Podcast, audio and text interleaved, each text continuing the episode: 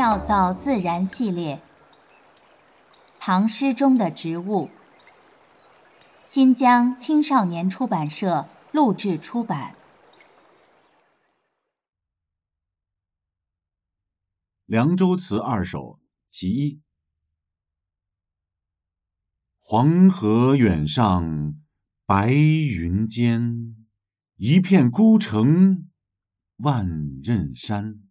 羌笛何须怨杨柳，春风不度玉门关。作者王之涣，时间。公元七百二十七年，唐玄宗开元十五年。万曲一收，《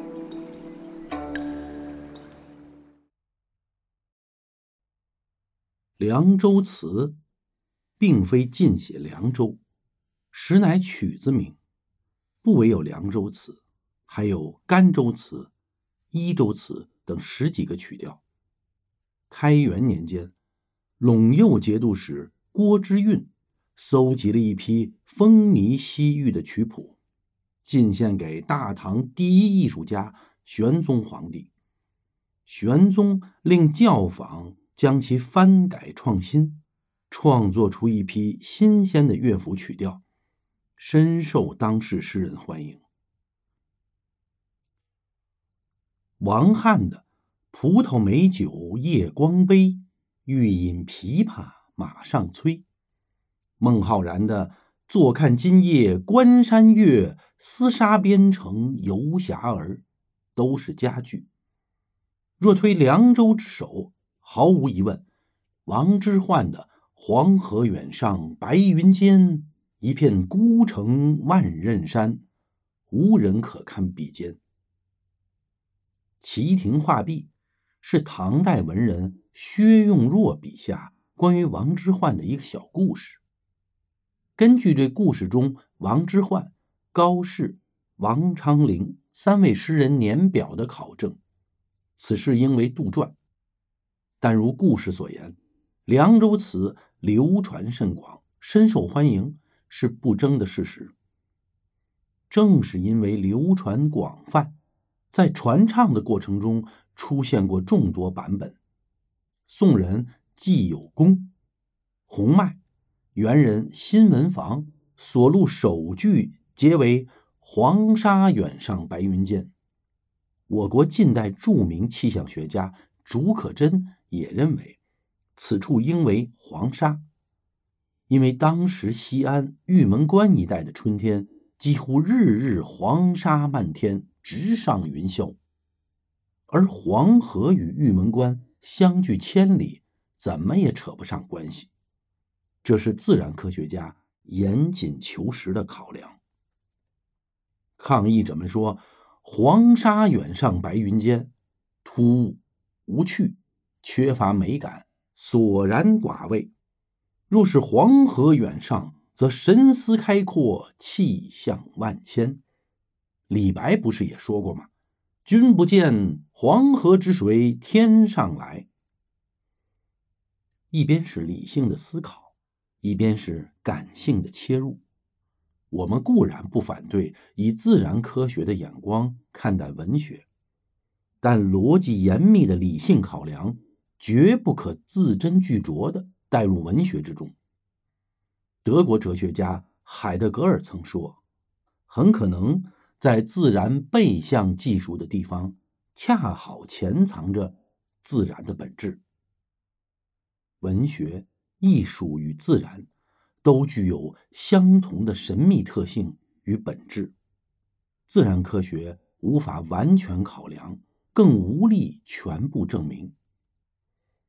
当代作家刘小川曾说过一句话：“品读古代文人。”是追忆我们的祖先曾经有过的丰富性，并且尽可能把这种丰富性带到当下。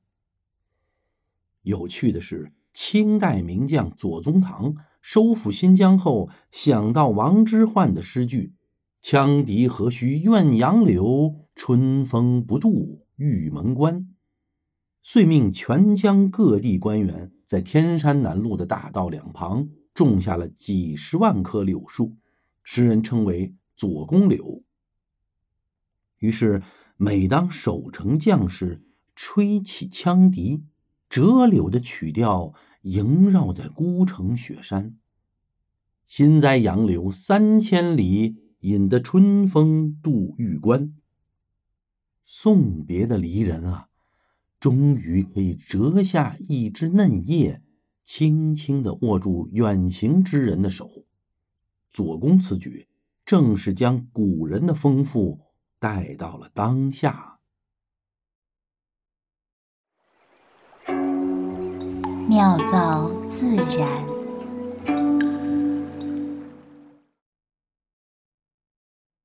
春风不度玉门关。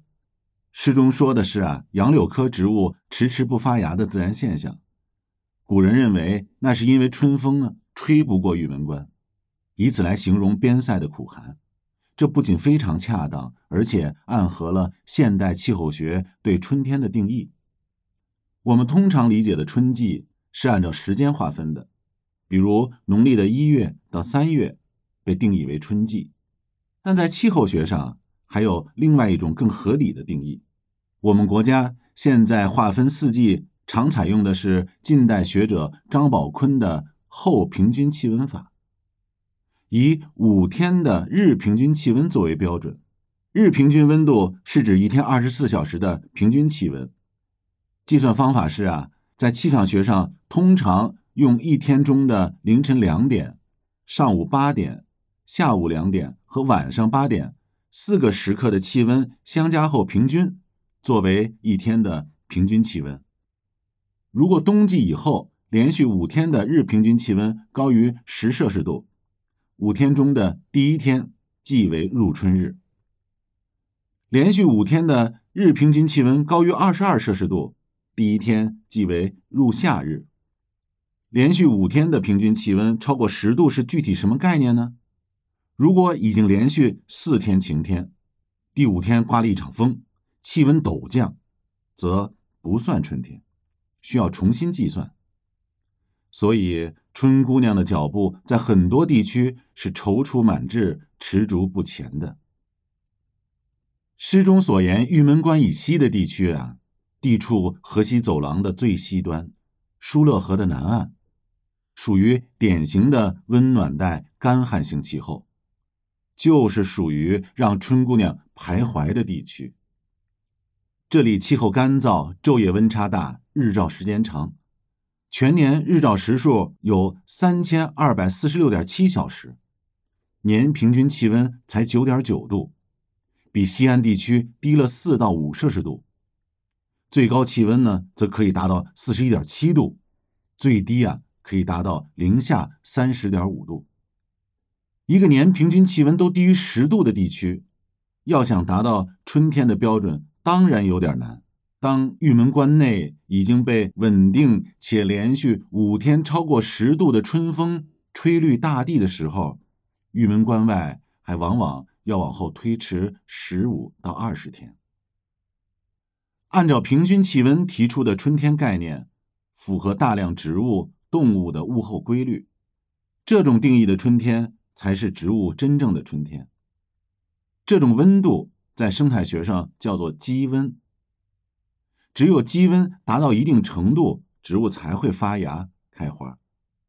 所以啊，不要怪杨柳怎么还不发芽啊？那是因为积温还不够。虽然从时间上看已经是春天时节，但气候学定义的植物的春天还没有到来。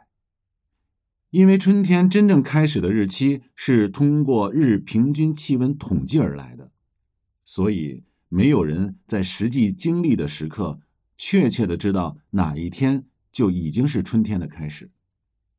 换而言之，春天来临的日子存在于自然万物生长当中，也存在于每个人的心中。万曲一收。妙造自然。